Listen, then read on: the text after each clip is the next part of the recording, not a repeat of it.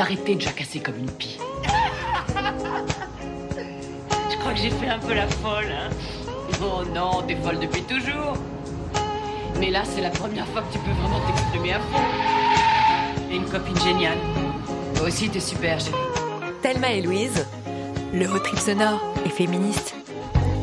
Bonsoir à toutes et à tous, bienvenue dans ce 42e épisode. On a décidé de parler d'un sujet qui nous passionne depuis longtemps mais qui est vaste et complexe, les femmes et la religion. Salut Thelma, et oui ce soir on va se poser des questions existentielles. Mère, épouse, tentatrice, pécheresse, guerrière, quelle place pour les femmes dans les trois grands monothéismes? Les religions sont-elles à l'origine de la domination patriarcale? Une autre interprétation est-elle possible? On va essayer de répondre à toutes ces questions et voir aussi comment les pratiques religieuses évoluent et se modernisent. Allez c'est parti pour une heure d'émission en décapotable. want.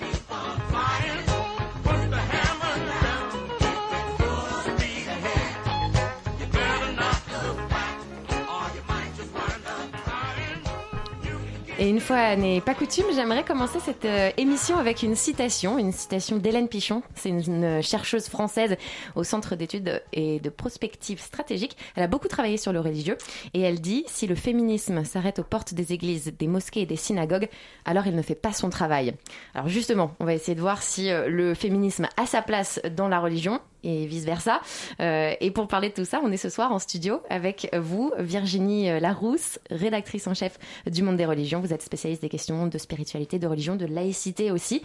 Bonsoir, merci d'être avec nous. Bonsoir. Bonsoir Virginie Larousse. Vous avez publié en 2013 un ouvrage, euh, Théologie chrétienne, qui reprend des grands textes théologiques de la chrétienté. Et du coup, on s'est dit qu'on allait commencer cette émission par parler des textes justement, euh, notamment des trois euh, grands monothéismes et de la place occupée par les femmes dans ces textes. On va commencer avec le péché originel dans la Genèse, un texte fondateur pour le christianisme euh, et pour le, juda pour le judaïsme aussi. Euh, Est-ce que vous pouvez nous en dire quelques mots, euh, nous dire quelques mots sur la Genèse et la place qu'il occupe dans, dans les monothéismes? Alors oui, vous avez raison de parler de texte fondateur parce que de fait, notre culture est toujours très marquée euh, par cette histoire entre guillemets de péché originel qui a durablement marqué les relations hommes-femmes et la vision euh, de la femme en particulier, euh, en particulier effectivement dans le christianisme parce que même si le texte se trouve à l'origine dans la Bible hébraïque, euh, finalement, euh, il a peut-être moins marqué le judaïsme de son empreinte que le christianisme, euh, parce que dans le christianisme, en fait, saint Augustin a énormément travaillé ce texte dans un sens assez pessimiste. Et euh, comme saint, Augustin est vraiment un penseur majeur euh, du christianisme, euh, pour euh, en particulier dans un domaine occidental, on va Mhm. dire européen, euh, eh bien, c'est vrai que euh, que l'impact de ce texte est énorme sur les mentalités. Alors Vous dites euh, pessimiste, justement, dans, dans quel sens il a fait une interprétation pessimiste de la Genèse? Alors lui fait euh, Saint Augustin fait une interprétation pessimiste dans le sens où il y voit euh, quand même euh, quelque chose de sexuel en fait euh, dans cette tentation. Et du coup il va porter un regard extrêmement négatif sur la sexualité, regard marqué d'ailleurs par sa propre expérience puisque Saint Augustin avant de se convertir entre guillemets au christianisme a eu un passé on va dire de séducteur et un passé extrêmement libertin.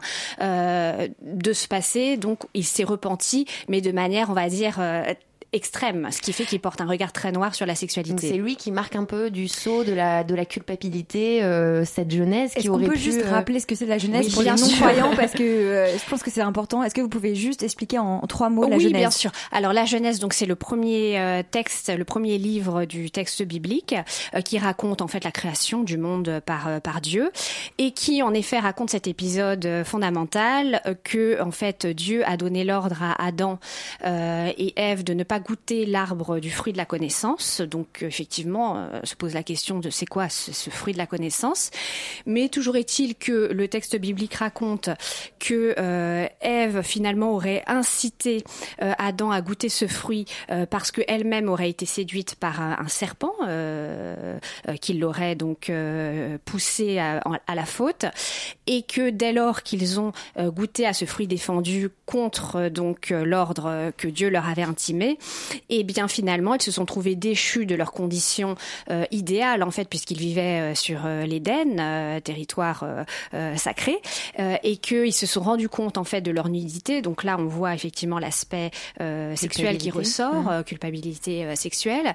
ils se rendent compte de leur nudité, se, se sentent très gênés de ça, se recouvrent et effectivement sont chassés du paradis. et de là effectivement est ressortie cette idée que c'était donc à cause euh, d'Ève que Adam s'était laissé euh, tenter et que donc la femme est euh, nécessairement tentatrice et un être potentiellement néfaste.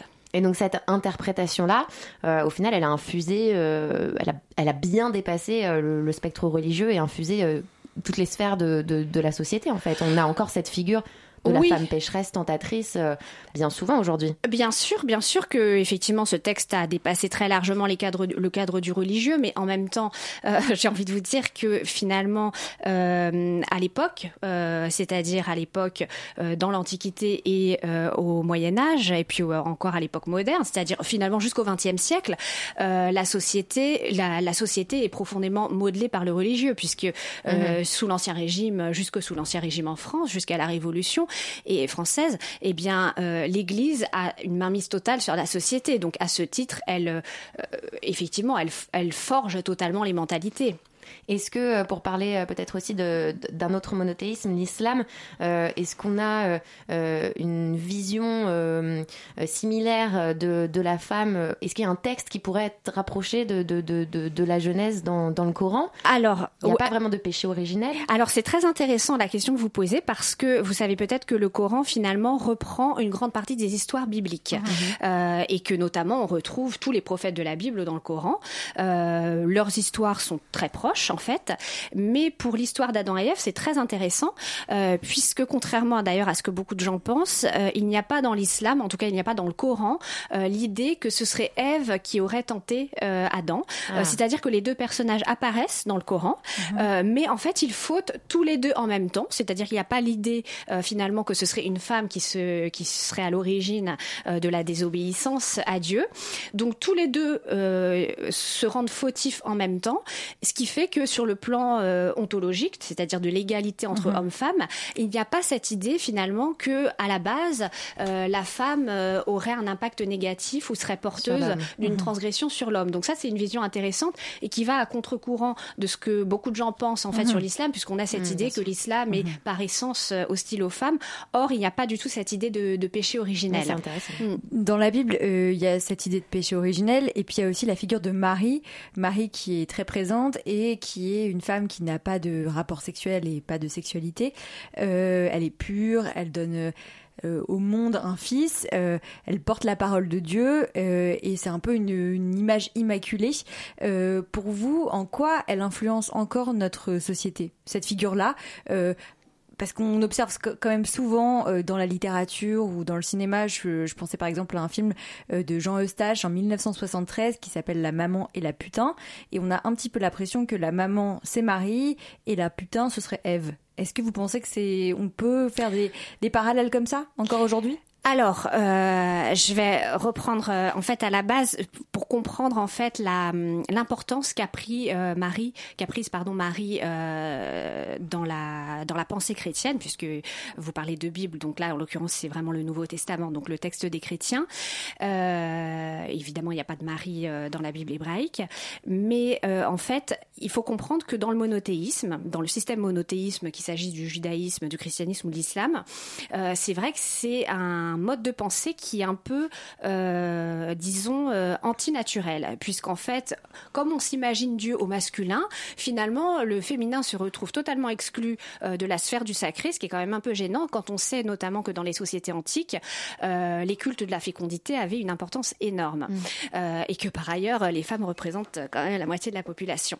Donc, ce qui fait que, en fait, l'idée même du monothéisme est souvent difficile à concevoir et à intégrer, en fait, pour les, les peuples qui se trouvent confrontés ou associés à cette idée de monothéisme, et que finalement, même si on continue à se représenter Dieu le Père, ce qui est d'ailleurs encore le cas à notre époque, hein, c'est vrai que souvent quand on demande aux gens comment ils s'imaginent Dieu, on l'imagine un peu à, la, à, la, manière du Père Noël, hein, un grand, barbu, euh, avec une longue euh, crinière euh, blanche. Bon, et du coup, pour pallier cette absence finalement de féminin dans ces, dans ces religions monothéistes, eh bien finalement le féminin revient par la petite porte. C'est c'est un peu voilà, ça représente bien la, situation des, femmes dans, l'histoire. Mais en tout cas, le féminin est réintroduit par la petite porte.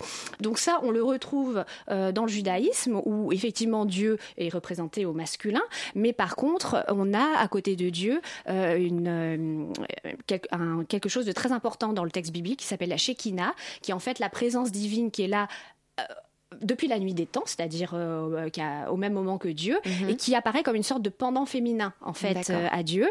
Il y a aussi le personnage de la l'Achéra biblique qui est mal connu, mais qui en fait dans les textes bibliques euh, anciens, les plus anciens, en fait est la parèdre, c'est-à-dire la compagne de Yahvé. Donc c'est-à-dire qu'elle est ah. au tout premier temps du judaïsme, on s'imaginait Yahvé comme ayant une compagne. et petit à petit elle a été éludée du texte et chassée presque, puisqu'on a dit que finalement il y avait trop de vénération qui était faite envers cet Achéra, et que c'était de l'idolâtrie, et hmm. que voilà. Hmm. Ah oui, donc il y avait une concurrence déjà. Il y avait déjà il y avait concurrence, déjà euh, et, jalousie. Euh, et euh, dans le christianisme, effectivement, il y a donc le personnage évidemment de Marie qui a pris une importance énorme au point de, de finalement représenter une sorte de dieu au féminin, même si elle n'est jamais présentée comme ça d'un point de vue théologique et biblique, mais dans les hmm. faits, on voit bien que Marie donne lieu à une, il y a même des intense dévotion. il me semble de, de l'Église catholique qui sont euh, spécifiquement dédiés au culte euh, marial. de Marie. Oui, oui, absolument. C'est, c'est le personnage de Marie est vraiment extrêmement important euh, et on peut supposer qu'effectivement elle permet de d'apporter quelque chose de féminin dans un culte essentiellement masculin, puisqu'en plus dans le christianisme on a à la fois Jésus, mais on a aussi, enfin Dieu et, et, aussi Jésus et le Saint Esprit qu'on s'imagine plutôt également au masculin. Donc ça mm. permet d'introduire du féminin et d'introduire également une figure qui incarne bah, justement tout ce qui est maternité, euh, à la fois dans sa dimension de bienveillance et dans sa dimension de fécondité. Euh, mais pour revenir à votre question, en fait, l'ambiguïté que pose la question, l'importance de, Marie dans le christianisme, c'est que du coup, les femmes se, trouvent confrontées à deux figures emblématiques qui sont totalement, euh, disons, inconciliables. On a d'un côté Ève, pécheresse, et donc la femme, l'antithèse à, à ne pas imiter, et de l'autre côté, une femme que qu'aucune femme réelle, j'ai envie de dire, ne peut concurrencer, puisque bah voilà, pour euh, essayer d'aller faire un enfant en étant vierge et, et voilà tenir euh, la virginité, y compris dans l'accouchement, évidemment c'est intenable, ce qui fait que les femmes dans le christianisme sont soumises à des modèles qui sont totalement intenables et totalement antinomiques. Donc on a l'impression qu'il y a euh, une difficulté finalement à concilier avec la femme, disons du quotidien, et effectivement pour ça a été quand même un problème important dans le christianisme voilà, d'appréhension finalement de, de, la, de la femme euh, dans sa dimension, on va dire, naturelle euh, et on va dire euh, non surnaturelle finalement. Hmm. On va écouter Delphine Orviller, qui est l'une des trois seules femmes rabbins de France, qui parle justement de ces femmes dans les textes religieux. Les trois traditions monothéistes, chacune à leur manière, eh bien, elles mettent les femmes à l'honneur, les femmes euh, des prophètes, les filles ou les mères de la tradition, les prophétesses, les matriarches, qui témoignent bien par leur présence et leur exemple combien les traditions chériraient ou encenseraient à leur manière, sur le mode d'une sorte de proto-féminisme, euh, le féminin du texte. Et ça, c'est à la fois vrai et faux. C'est vrai parce que les femmes jouent un rôle central dans les textes religieux. Elles, changent souvent euh, l'histoire et on pourrait donner comme ça euh, mille exemples de cela dans la Bible ou dans les évangiles ou dans le Coran. Mais c'est faux parce que euh, la plupart du temps, ces femmes ont à peine un nom. Elles sont souvent la femme de quelqu'un ou la mère de quelqu'un et elles agissent dans l'ombre plutôt comme des personnages secondaires et en général à l'intérieur d'un rôle très défini d'épouse, de mère, pas vraiment comme des sujets euh, libres, mais plutôt sous contrôle d'un système euh, masculin et assez patriarcal. Alors Virginie Larousse, est-ce que vous êtes d'accord avec cette dualité, c'est-à-dire d'une part les femmes, oui, sont bien représentées en termes numériques dans les textes religieux. Il y a beaucoup de personnages de femmes, etc. Elles jouent parfois des rôles très importants. Et en même temps, elles sont quand même très souvent définies par leur relation aux hommes, épouse, mère, fille.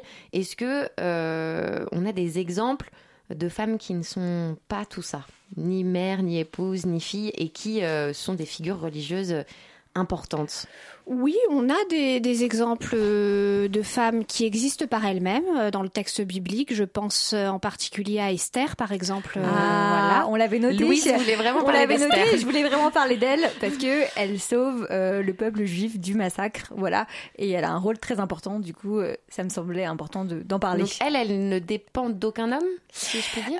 bah, alors ça serait un peu anachronique de dire qu'elle ne dépend d'aucun homme, parce mm. que de fait, sa célébrité, sa postérité se construit par rapport à sa relation avec effectivement le, le, le, ah, roi perse qui veut, euh, enfin, dont le vizir, euh, ou je elle, sais est quand même, elle est quand même mariée à son cousin, je crois. Oui, mais à l'époque, c'est très, classique, oui, très classique en, fait. Euh, mais, euh, mais en tout cas, elle se construit, si vous voulez, euh, par, dans l'opposition au fait que euh, son, son époux, le bras droit de son époux, veut faire assassiner le peuple juif. Or, elle-même est juive, mais son époux au départ ne le sait pas. elle est très rusée. Très rusée, mm. comme beaucoup de femmes. Euh, et c'est vrai que elle agit, si vous voulez, d'elle-même et contre l'autorité de l'épouse, qui est totalement évidemment avant-gardiste pour l'époque. Donc oui, le, texte biblique, euh, effectivement, présente plusieurs modèles de femmes euh, vraiment hautes en couleur qui luttent pour leur soit pour leur peuple soit pour leur famille c'est quelque chose d'important et c'est quelque chose également de, disons, qui tranche avec, euh, j'allais dire l'idée qu'on se fait euh, des femmes dans l'Antiquité, mais pas seulement. C'est pas, pas juste une idée, c'est effectivement une réalité. Euh, donc elles existent par elles-mêmes, même si dans les faits, le texte peut également ne pas être aussi avant-gardiste sur d'autres aspects. Ça, c'est quelque chose oui, mm. euh, dans, dans, le Coran, il y avait une, autre femme que je trouvais euh, intéressante, c'était Khadija, la première euh, épouse du prophète Mohammed, il me semble, et qui est décrite comme une femme entreprenante, euh, commerçante, brillante, très riche, et qui était aussi, je crois, deux fois plus âgée que, que lui lorsqu'ils euh, se sont mariés. Mm. Et je trouvais que là aussi, elle allait peut-être un peu à contre-courant des clichés qu'on pouvait avoir euh, sur les femmes dans l'islam. Tout à fait. Alors, avec ce bémol que Khadija est la première musulmane, mm-hmm. et, que, quand elle a épousé Mahomet ou Mohamed, bah, finalement, il n'était pas musulman à proprement parler au départ. C'est elle qui l'a converti, du coup? Alors en fait, c'est une belle histoire cette histoire de, de et de Mahomet parce qu'en fait eux, voilà, étaient dans cette tribu de la Mecque. Euh, elle, effectivement, euh, très riche commerçante, donc d'une tribu bédouine. Euh, elle était divorcée, je crois. Tout à fait, enfin veuve ou divorcée. effectivement, elle, d'après la tradition, elle s'éprend de Muhammad, qui effectivement se trouve dans une difficulté puisque en tant qu'homme, il n'est pas censé épouser une femme qui a effectivement le double de son âge. Euh, mais finalement, le mariage se fait. Euh, Mahomet, Mohamed travaillait depuis, euh, depuis plusieurs années pour elle. Et Donc c'est sa patronne C'est sa patronne, tout à fait. voilà, ils, ils, commercent ensemble, etc. Et elle a un rôle extrêmement important à ses côtés, puisque au départ, donc vers l'âge de, de, 40 ans, quand Mahomet commence à avoir euh, ses visions, il se retire dans une grotte et euh, il a des visions euh, d'un ange qui le visite, etc. En fait, on dit, la tradition dit qu'il est pris de panique et qu'il pense qu'il devient fou. Et c'est sa femme, Khadija, qui le rassure en lui disant, mais non, non, tu n'es pas fou, tu reçois le message de Dieu. Et donc, finalement, elle est là pour lui donner confiance en lui. donc, elle a joué un rôle vraiment fondamental, mmh. d'après la tradition, aux côtés de, de, de, Mohamed, à tel point que quand, il, quand elle meurt, puisqu'elle meurt euh, avant lui, euh, il mettra plusieurs années pour euh, s'en remettre et prendre d'autres épouses. D'accord, intéressante. une bien, une bien belle histoire. Ouais. À propos de figures inspirantes et de femmes inspirantes, on va accueillir une nouvelle dans l'équipe de Thelma et Louise aujourd'hui. Eh, belle transition. C'est Lou qui va venir pousser un coup de gueule en remplacement de chat cette semaine. Bienvenue Lou. Est-ce que les règles, ça peut faire mal? Jusque-là, elle est énervée? Elle a ses règles, hein? Je vous demande de vous arrêter. Des fois, on a juste envie de dire qu'on a nos règles. Salut Lou, on est ravis de te retrouver. Bienvenue parmi nous. Alors, qu'est-ce qui t'a fait enrager cette semaine? On a envie de savoir. Avez-vous entendu parler de la Ligue du LOL? Oui, très probablement. Savez-vous ce que ce qu'est la Ligue du LOL? Non? Vous n'avez pas eu le temps de vous renseigner? Ce qu'écrivait cette bande d'affreux Jojo du monde médiatique et de la communication au sein d'un groupe Facebook privé vous concerne peu? Et vous avez mieux à faire? Vous avez raison. De mon côté, j'ai senti le souffle du coup de gueule me pousser jusqu'aux portes de ce studio et je crie au scandale, aux cruautés de ce monde de brutes. Alors, si je me trompe pas, on apprend en effet qu'au sein de la Ligue du LOL avaient lieu des échanges qui en fait étaient carrément des cas de harcèlement. Et qu'est-ce que ça désigne concrètement le harcèlement? Bah ça désigne l'humiliation. Et oui, les égocentriques immatures, vous qui avez tellement peur de l'humiliation, vous savez qu'il s'agissait d'une arme redoutable. Vous ne pensiez pas faire de mal? C'était pour rigoler Mais arrêtez un peu, ça vous tord le ventre de subir un jour une humiliation. Ce que ça révèle, c'est votre croyance profonde que les femmes n'auraient pas d'ego. Euh, euh, Lou, euh, du calme parce qu'on nous, a- on nous a déjà accordé une âme, donc faut pas être trop gourmande. Hein. Votre vision de l'ego féminin équivaut à de gentils paillassons sur lesquels vous pouvez essuyer vos Stan Smith crotteuses, d'adolescents attardés qui regrettent la grande époque où il allait chercher ses jeans repassés chez maman le On apprend donc que les femmes ont de l'ego, que l'ego est nécessaire pour s'affirmer dans le monde professionnel et donc faire correctement et librement son travail. Et là, Loller, je t'entends ruminer et chouiner jalousement depuis toutes ces années une question te taraude. Comment ces professionnels à qui tu faisais ces blagues, sur lesquelles tu t'étais si bien préparé, qui ont tellement fait rire tes petits copains d'école, comment ces professionnels ont-ils réussi à, ont-elles réussi à exercer et à continuer d'exercer? Alors là, je suis sympa avec toi. Je vais te livrer un petit secret sur une autre compétence qui est indispensable quand on est dans un métier en contact avec les gens, l'empathie. Je t'entends déjà. C'est un truc de fille, ça, l'empathie, ça sert à rien d'abord. Eh ben, vois-tu, c'est ce qui a permis à tes victimes de se mettre à ta place et de comprendre qu'elles ne devaient pas te- se laisser abattre parce que tu n'étais sans doute qu'un gros con. Ce qui permet à tes victimes de continuer de préparer des sujets sur autre chose que sur leur petit nombril déjà trop médiatisé, les sciences, ou la discrimination faite aux femmes qui sont nounous au black, ou encore aux travailleurs et travailleuses.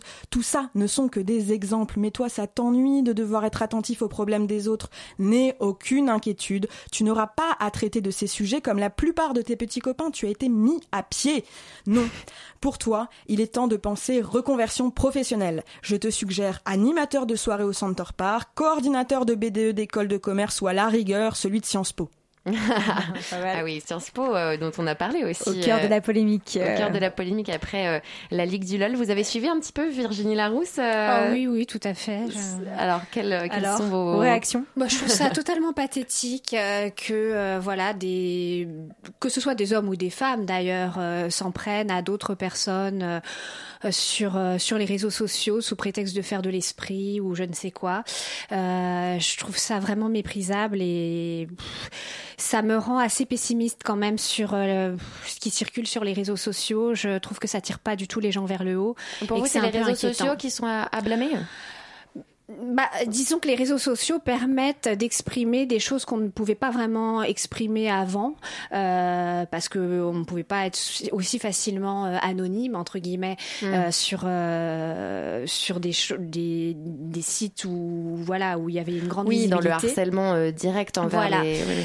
Et, euh, et c'est vrai que euh, moi, je, je, je, je suis assez préoccupée en fait de, de ce genre de de, de dérive. Pour vous, c'était euh, quelque chose de fondamentalement sexiste, ce qui s'est passé avec la Ligue du LOL Alors, écoutez, je, pour la Ligue du LOL, du LOL je, j'ai quand même l'impression de ce que j'ai lu dans la presse, Mhm. mais bon, après, euh, c'est aux personnes concernées de, de s'exprimer.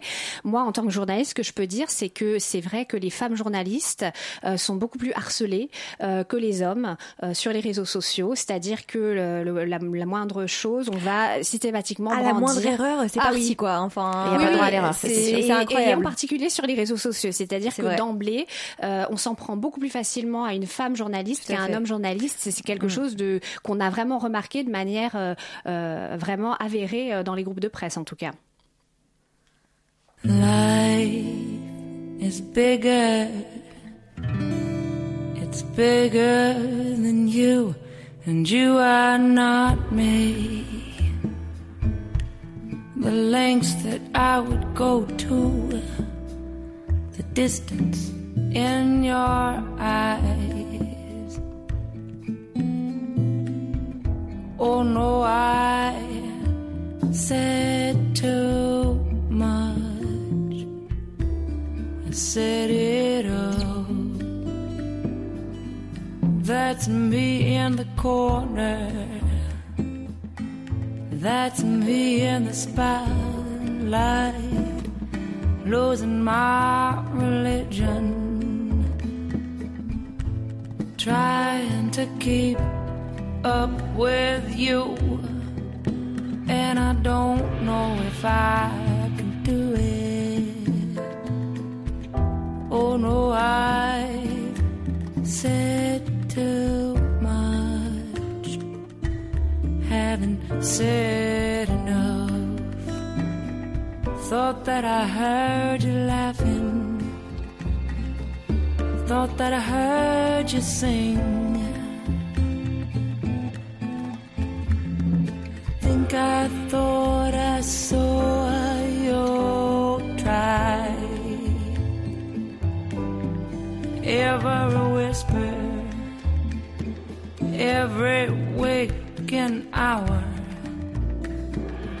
choosing my confessions and trying to keep an eye on you like a hurt, lost, and blinded. Fool.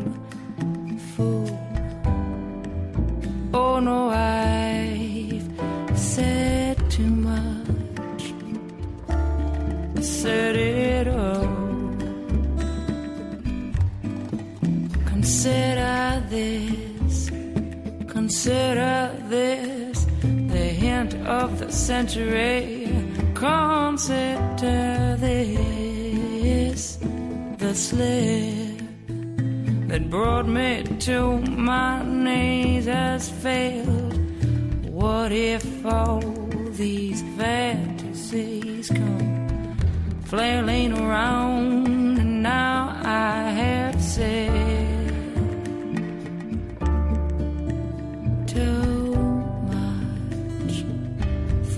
that I heard you laughing. Thought that I heard you sing.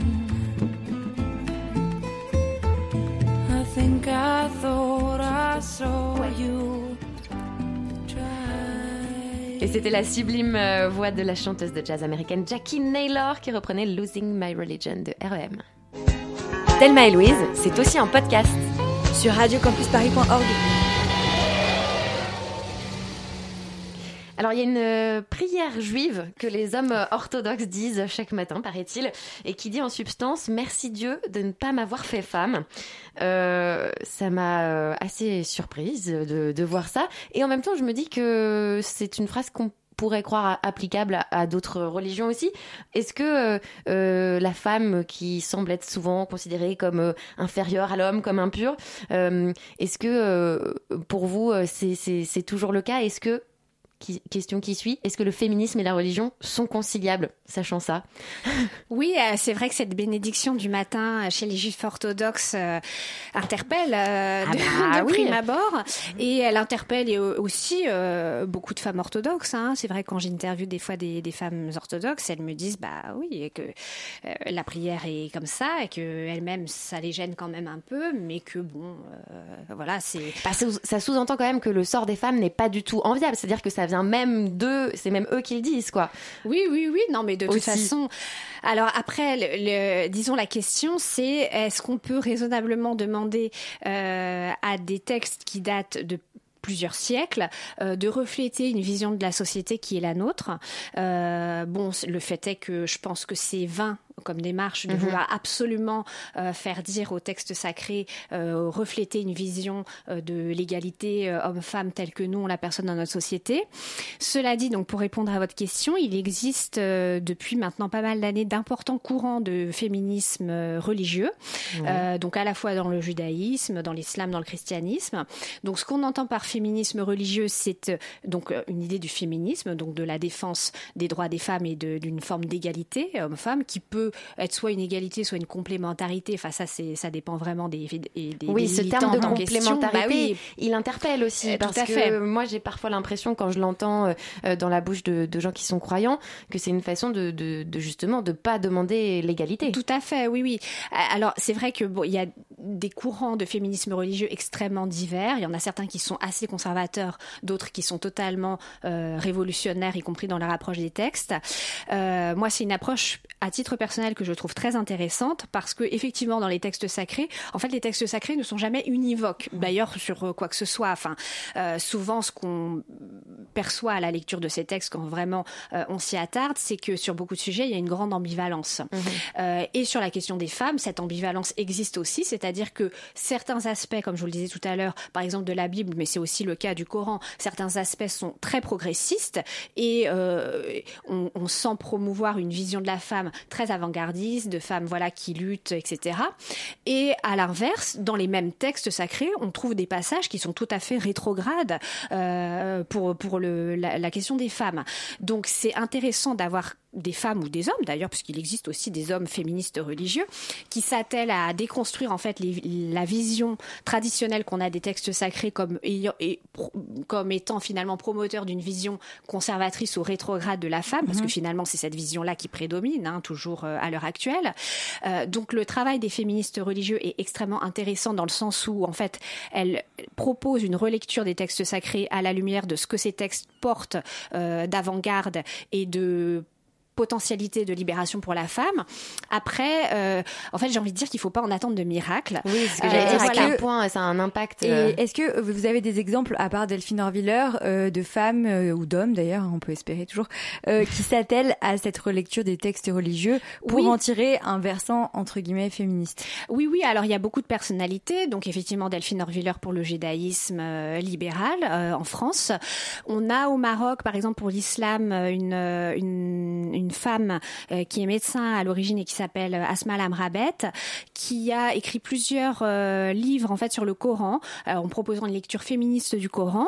Elle, en fait, ce qu'elle dit, si vous voulez, c'est que le Coran a fait l'objet d'une récupération patriarcale euh, et qu'au fond, les hommes font une lecture sexiste du Coran. Donc, elle, dans ses ouvrages, elle s'attache à mettre en avant justement ce qui existe dans le Coran euh, pour montrer que, parce que le Coran est loin de promouvoir, comme je vous le disais tout à l'heure, hein, une vision totalement rétrograde de la femme. Il y a certains versets qui sont totalement rétrogrades, par exemple celui euh, où effectivement, euh, euh, en fait, l'homme a le droit de battre sa femme. Là, on ne peut pas dire que effectivement qu'il est la moindre avant-garde. En revanche, sur certaines questions, comme par exemple le droit à l'héritage ou à certaines coutumes qui existaient dans l'Arabie pré-islamique, notamment un peu comme dans l'Inde actuelle, en fait, il n'était pas très, enfin, c'était pas très bien perçu d'avoir trop de- d'enfants de sexe féminin, et donc dans l'Arabie périislamique, il arrivait fréquemment que les nouveau-nés de sexe féminin soient tués, en fait. Et le Coran dit qu'il faut arrêter avec cette pratique, que euh, voilà, les petites filles Mhm. aussi sont les bienvenues, etc. Donc ça, c'est quelque chose euh, d'avant-gardiste. Donc là, euh, c'était effectivement Asma Lamrabet sur l'islam.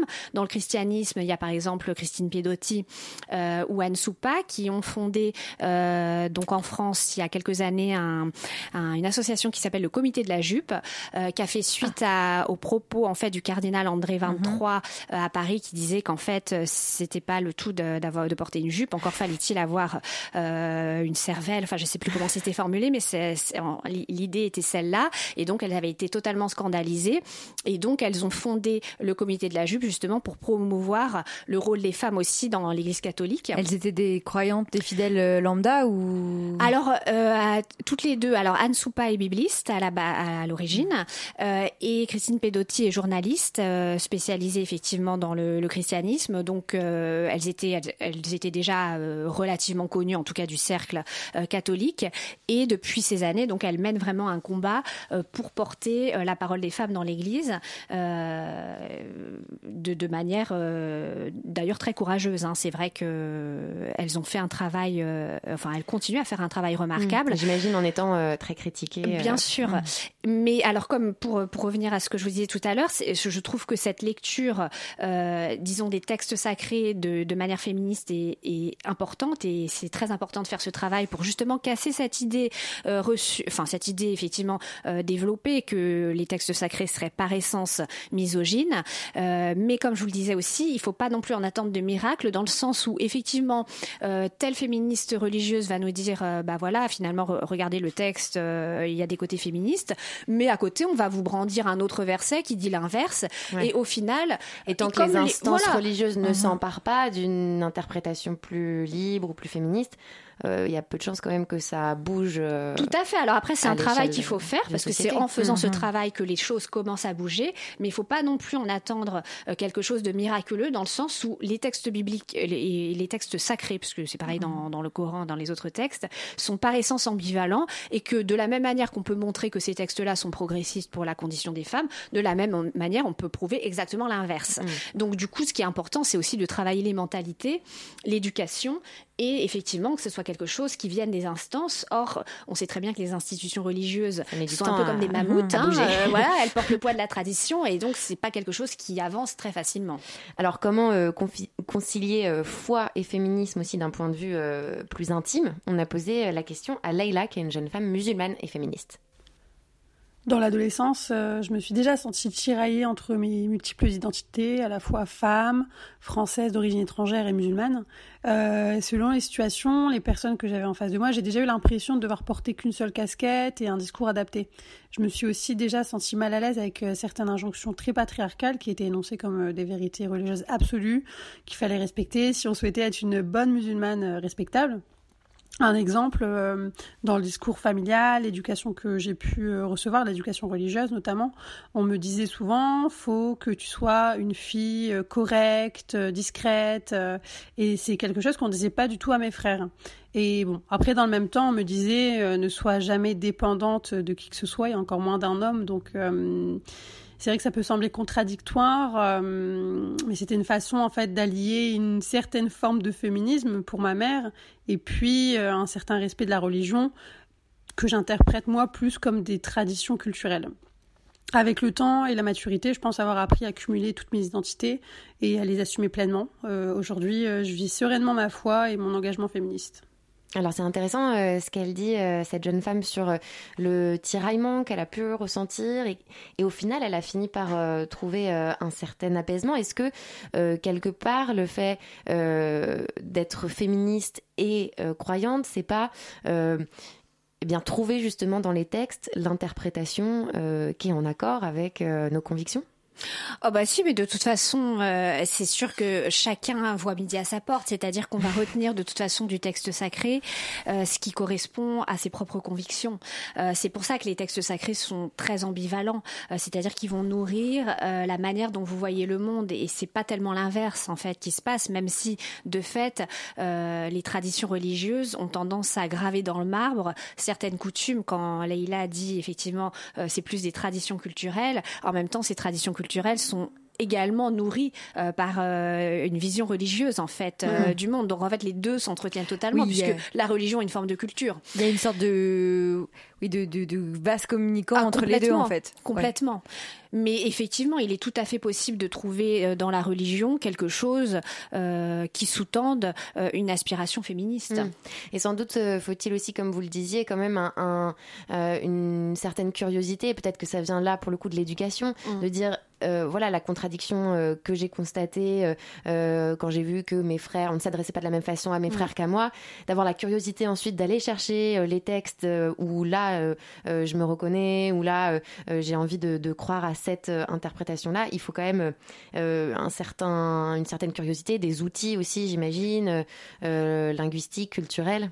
Oui, curiosité, outils, et puis une envie aussi de Et la voilà, liberté de le faire. de la liberté de le faire, sachant que finalement, on se rend compte au quotidien que beaucoup de croyants euh, finalement ne connaissent pas si bien que ça leur religion. Euh, Ça, c'est valable d'ailleurs pour toutes les, les traditions religieuses. C'est vrai que quand on discute avec des, des, des croyants, là, bah, justement, tout à l'heure, on parlait de, de féministes euh, religieuses. Euh, il y a en France, là, ces semaines dernières, trois jeunes femmes qui ont proposé d'ouvrir deux mosquées progressistes à Ah Paris. oui. Vous Mm. avez peut-être entendu parler, mosquée Fatima et mosquée, mosquée Simorgue. Et, et en fait, elles s'appuient sur une lecture progressiste, justement, euh, des textes musulmans. Et euh, sur les réseaux sociaux, on voit bien qu'en effet, elles sont tout le temps prises à partie Ah Oui, plu, par hein. des, imams ou des, des même des, personnes, euh, voilà, relativement savantes mm. qui viennent leur dire, mais euh, euh, Vous racontez n'importe quoi, euh. C'est, ça va à l'encontre euh, de, de la tradition. Et, euh, et même si elles mettent en avant des points euh, totalement factuels pour, euh, pour euh, appuyer euh, leur volonté de devenir imam, euh, de proposer une prière mixte, etc., et bien finalement, c'est pour ça que je vous dis, chacun retient finalement du texte qui- ce qu'il a envie de Ce retenir. l'arrange un hein. petit peu aussi. Euh, sa manière Mm. qui, voilà, qui, Mm. qui appuie sa, sa, sa vision, euh, sa propre vision de la société. Mm. Euh, c'est ça qui fait que les, les, finalement, les, les dialogues entre personnes sont totalement passionnels. On va écouter un, autre euh, témoignage à ce sujet, celui de Fatma. Au début, je pensais que le féminisme, c'était pas quelque chose qui pouvait, euh, vers lequel je pouvais aller, pas parce que je suis musulmane, mais parce que je voyais sans cesse en fait des femmes musulmanes être euh, euh, objets de stéréotypes, de stigmatisation. Après, par la suite, je pense qu'il faut vraiment se renseigner, il faut aller lire, il faut, faut un peu chercher euh, ce qui a été dit par d'autres féministes de n'importe quelle religion. Je suis euh, musulmane, pratiquante, euh, je crois en Dieu et je suis aussi féministe dans la mesure où je suis pour l'égalité entre hommes et femmes dans tous les domaines et pour la liberté des femmes de disposer d'elles-mêmes, de leur corps, de leur esprit comme elles le souhaitent. Ma pratique religieuse et ma croyance ne m'ont jamais empêché d'être féministe.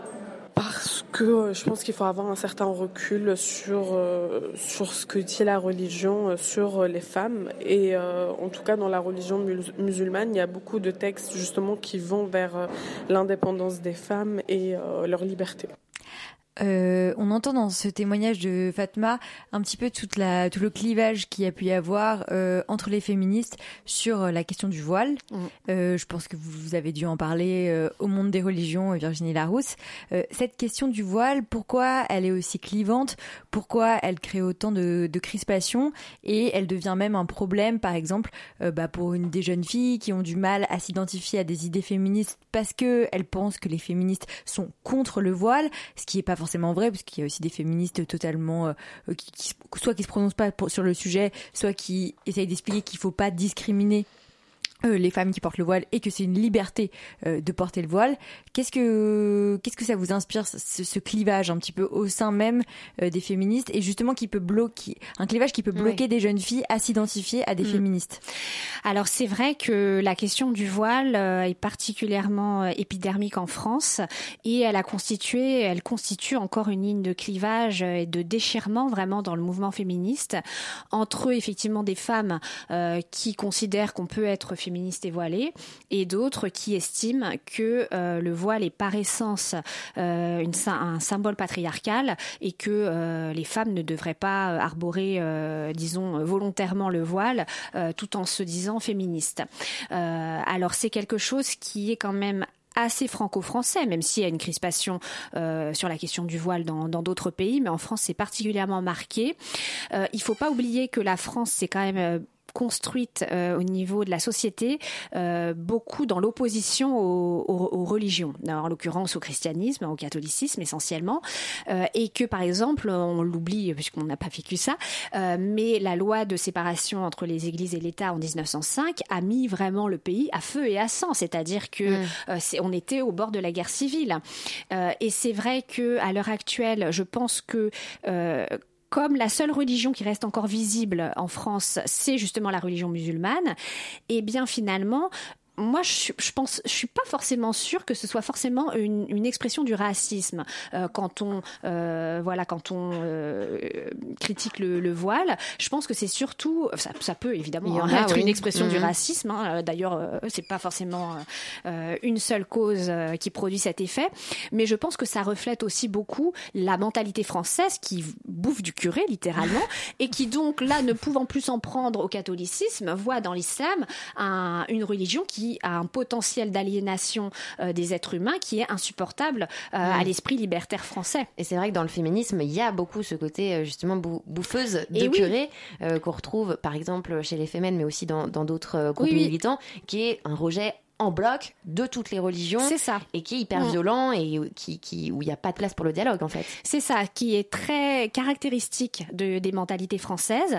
et qui explique notamment que de plus en plus de Français, euh, même si la laïcité ne prévoit que la neutralité des agents du service public, eh bien c'est vrai qu'on voit bien dans les sondages qui sont faits que de plus en plus de Français sont pour une neutralisation de l'espace public au sens large et qui ne veulent plus voir ni voile, ni kippa, ni, ni quoi que ce soit dans les rues, même si la laïcité prévoit justement la libre manifestation de ses croyances sous réserve qu'on n'est pas un agent de l'État.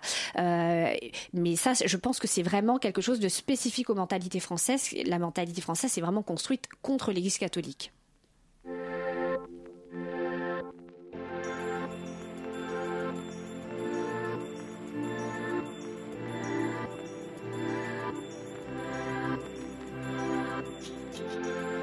Abderrahman, Martin, David.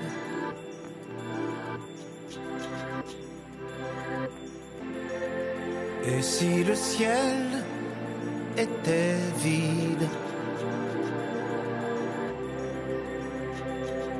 Tant de processions, tant de têtes inclinées, tant de capuchons, tant de peurs souhaitées, de démagogues, de temples, de synagogues, tant de mains pressées, de prières empressées, tant d'angélus, qui résonnent. Et si en plus, il n'y a personne.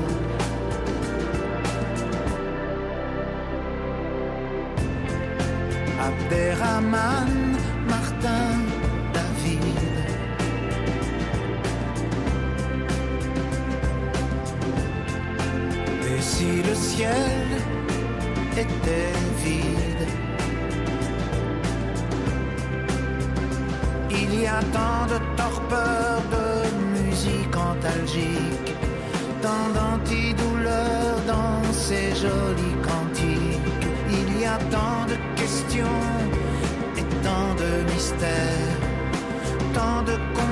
et tant de revolvers, tant d'angélus,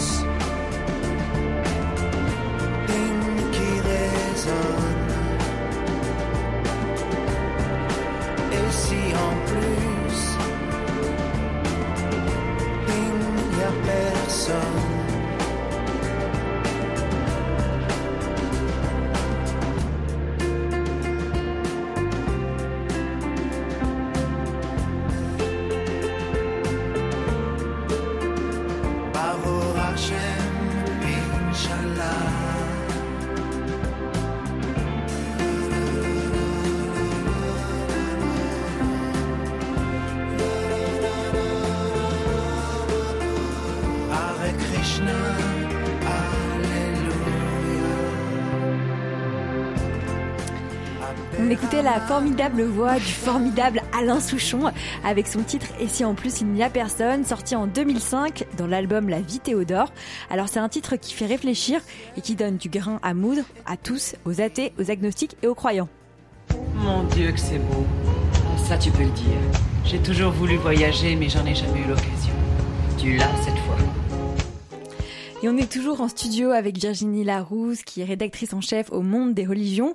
Euh, et après avoir évoqué tous ces sujets sur la place des femmes dans la religion, on voudrait aussi euh, évoquer avec vous le sujet de la sexualité. Euh, voilà, parce que est-ce que vous diriez que dans les religions, la sexualité est brimée, régulée, scrutée euh, dans les, de toutes les, de la même façon dans tous les monothéismes euh, Est-ce que on peut être une bonne juive, une bonne catholique, une bonne musulmane et jouir et aimer la sexualité?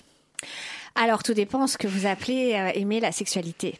Euh, il y a des limites. Est-ce que, est que, est que, la femme a le droit d'avoir un orgasme? Alors oui, bien sûr, euh, surtout, surtout dans le judaïsme et dans l'islam, euh, où là vraiment le pla la notion de plaisir, c'est dans le judaïsme et l'islam, la procréation évidemment est importante, mhm. mais elle n'est pas exclusive. Il y a vraiment une notion de plaisir qui, par contre, euh, est plus difficile à trouver, on va dire, dans le christianisme.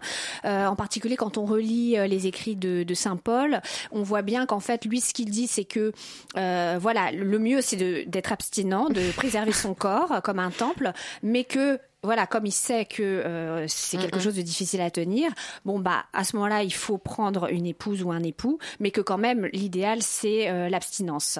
Euh, donc pour revenir à votre question, oui, on peut tout à fait avoir une sexualité, mais une sexualité qui va s'exprimer dans un cadre euh, normatif, euh, c'est-à-dire que on est loin de l'esprit libertin.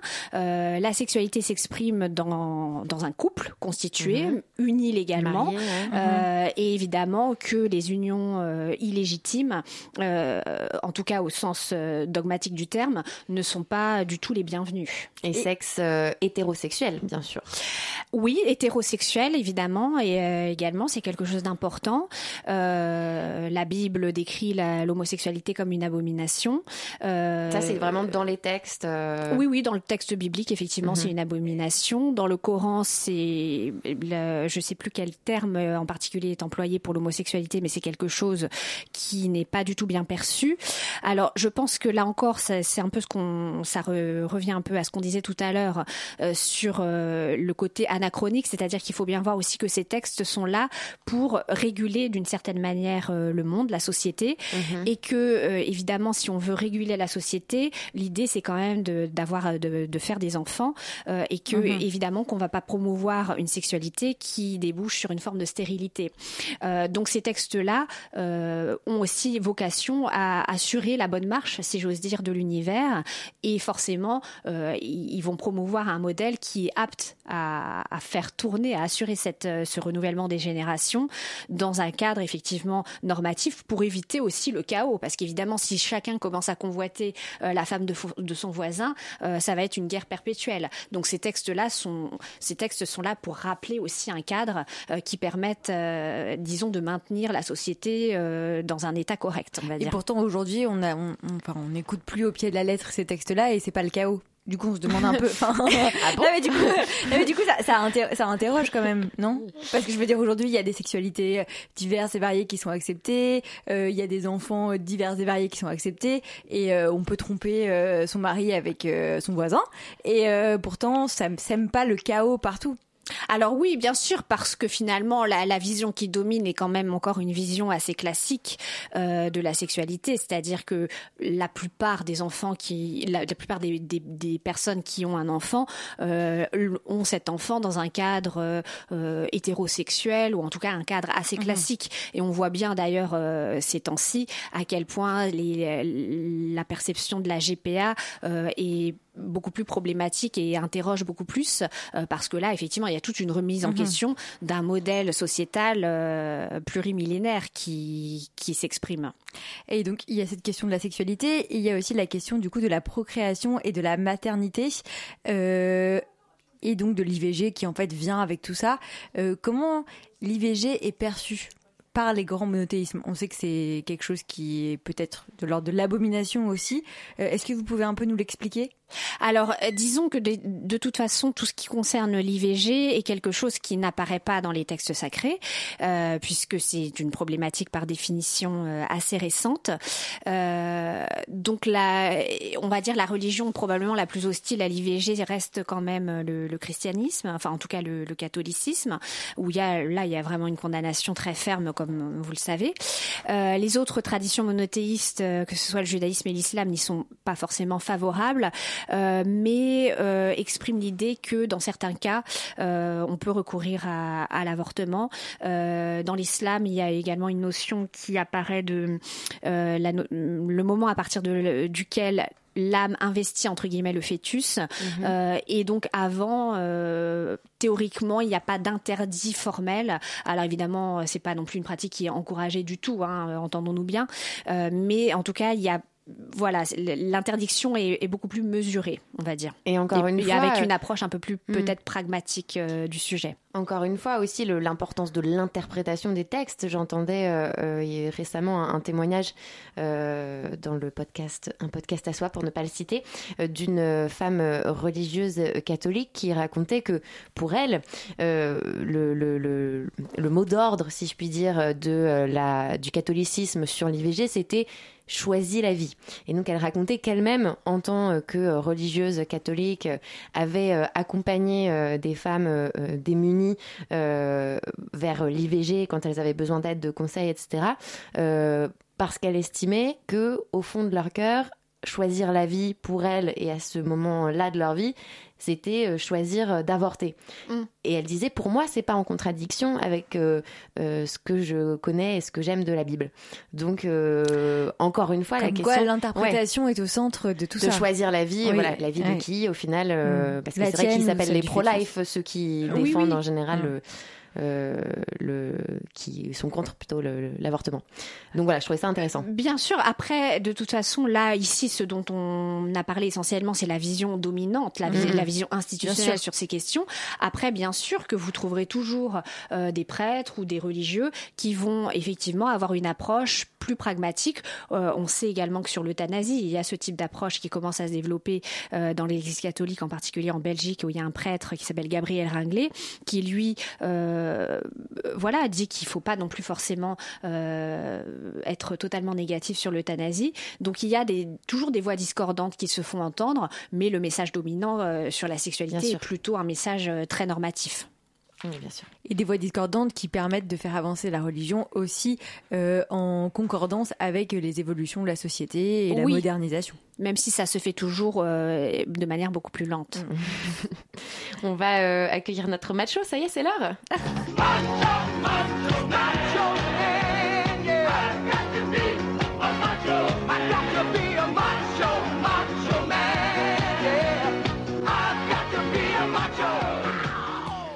Hello Mathieu. Oui, Alors je crois que tu vas nous parler mmh. des Boys Club, non? Comme la Ligue du LOL. Oui, écoute, chère Thelma, chère Louise, comme l'a déjà fait euh, Lou, difficile de ne pas revenir à mon tour sur le fait d'actualité qui a accaparé nos esprits, mon esprit, mes conversations Messenger, mon feed Twitter depuis ce fameux jeudi 8 février, jour où lequel Libération, dans sa rubrique Check News, a dévoilé l'existence de la Ligue du LOL et médiatisé à travers cela la notion de Boys Club. Alors, je sais que côté moral ou karma, il n'est jamais très bon de se réjouir du malheur des autres, mais je crois que j'ai abandonné depuis belle lurette l'intention de franchir un jour les portes du paradis. Car oui, la révélation du scandale de la Ligue du LOL a eu sur ma petite personne un effet jouissif. Alors pour quelle raison? Eh bien, à partir du moment où vous n'êtes pas un homme blanc hétérosexuel ou que vous n'entrez pas dans le moule de la masculinité classique, vous n'avez pas le droit de faire partie de ce qu'on appelle le boys club. Alors le boys club, qu'est-ce que c'est? C'est une manière de s'organiser, de réseauter entre hommes blancs hétérosexuels, de milieux privilégiés pour confisquer et fabriquer le pouvoir. Alors, à titre personnel, et comme certains de mes homologues de sexe masculin, je n'ai jamais spécialement eu envie d'en faire partie. Je crois que j'étais toujours été euh, trop méprisant et snob pour avoir envie de courir, par exemple, derrière un ballon, sur un terrain boueux, ou alors de martyriser le sexe faible à coups de blagues grossophobes ou de photomontage pornographique. Non, ça n'a jamais été ma tasse de thé. Pourtant, j'ai toujours senti que je ne pourrais pas faire partie de ce groupe influent qui, de manière très insidieuse, faisait la pluie et le beau temps au sein de l'environnement social dans lequel j'évoluais. Et quand je parle d'environnement, ça va évidemment de la cour de récré en primaire, au banc de la fac, en passant par le milieu professionnel. Rien d'étonnant qu'un jeune gay qui entre par exemple dans un IEP se, tourne- se tourne spontanément vers les filles lors de la rentrée scolaire. Il ne s'impose pas une thérapie de conversion volontaire, non, le jeune gay se retourne vers les filles pour se protéger et faire front avec ses petites cervelles de moineau face à un groupe d'hommes qui n'est pas prêt à les traiter comme leurs semblables. Car d'ailleurs, on a beaucoup parlé du milieu journalistique, de l'homophobie, de la misogynie ou encore trop présente dans la rédaction, mais finalement cette histoire de la Ligue du LOL et son Boys Club sont une nouvelle preuve de l'emprise du patriarcat sur l'ensemble de la société et des lieux de pouvoir.